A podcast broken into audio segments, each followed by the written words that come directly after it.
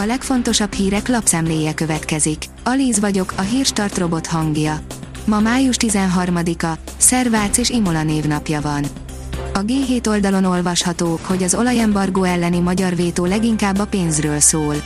Az ellátásbiztonság nincs veszélyben, az ország ellátható üzemanyaggal még egy esetleges gyors leválás esetén is.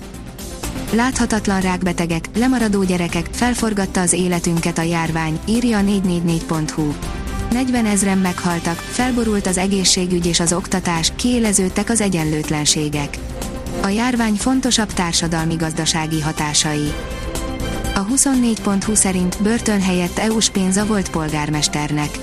A 2018-ban 5 év börtönre ítélt volt Balmazújvárosi polgármester büntetésének elhalasztását Völner Pál korrupcióval gyanúsított volt államtitkár rendelte el.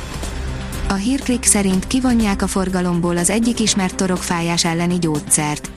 Leállítja az Országos Gyógyszerészeti és Élelmezés Egészségügyi Intézet a Strefen cukormentes 8,75 mg-os szopogató tabletta elnevezésű gyógyszer MH521 gyártási számútételének forgalmazását.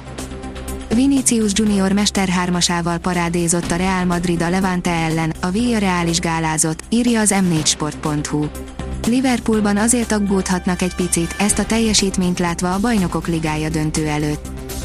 A Force kérdezi, miért zuhan minden úgy, mintha világvége lenne. Depresszív, talán ez a legjobb szó arra, hogy néznek ki a pénzpiacok. Zuhannak a vezető részvényindexek, gyengül a forint, a kriptopiac pedig úgy néz ki, mintha az apokalipszis előtt lennénk egy nappal. Tovább fejlesztette kamerarendszerét a Mercedes, írja az Autopro. A teherautók visszapillantó tükreit kiváltó Mirrorcam második generációja több területen is előrelépést hozott. A magyar mezőgazdaság oldalon olvasható, hogy mindannyiunk felelőssége a bánáti bazsarózsa védelme. Kevés az a Kárpát-medencében őshonos növényfajunk, amely impozáns és meglehetősen nagy virággal rendelkezik. Ezek egyike a mecsekben valóságos mezőket alkotó bánáti bazsarózsa, amelynek Horvátországból való kipusztulása üzeni, óvnunk kell hazai állományát. A napi.hu írja, újrázhat Jerome a fedélén. Az amerikai szenátus csütörtökön megerősítette Jerome Powell második mandátumát az Egyesült Államok központi bankjának szerepét ellátó szövetségi tartalékrendszer, a fedélén jelentette a The Wall Street Journal című amerikai lap. Komoly áremelés jöhet a hazai könyvesboltokban, kritikus év lehet 2022, írja a pénzcentrum. A hazai gyerekkönyvkiadás él és virul, egyre növekvő eladásokat produkál. Mi van a számok mögött? És vajon lesz akkora sikersztori még egy mostanában, mint a Harry Potter volt? A kérdésekre a piac három fajsúlyos szereplője válaszolt a pénzcentrumnak. Az Infostart szerint szuperblokkok a gyalogosoké, kerékpárosoké lenne a két körút közötti rész. Egy városban a legnagyobb érték és legszűkebb erőforrás a közterület, mondta a főpolgármester Budapesten. Az F1 világoldalon olvasható, hogy nincs válasza a Mercedesnek a Miami küszködésre. A Mercedes Forma 1-es csapatának technikai igazgatója, Mike Elliott elismerte, továbbra sem tudják a választ arra a kérdésre, hogy miért veszített annyit a teljesítményéből V13-as kódjelű versenyautójuk a múlt hétvégi Miami nagy díj folyamán.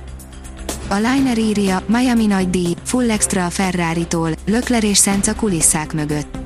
Igazi minőségi bulváros felvételeket is tartalmaz a videós összeállítás, amit még azok is élvezettel nézhetnek, akik alapesetben nem igazán érdeklődnek a Forma 1 iránt. A kiderül szerint hideg front átvonulásával kezdődik a hétvége.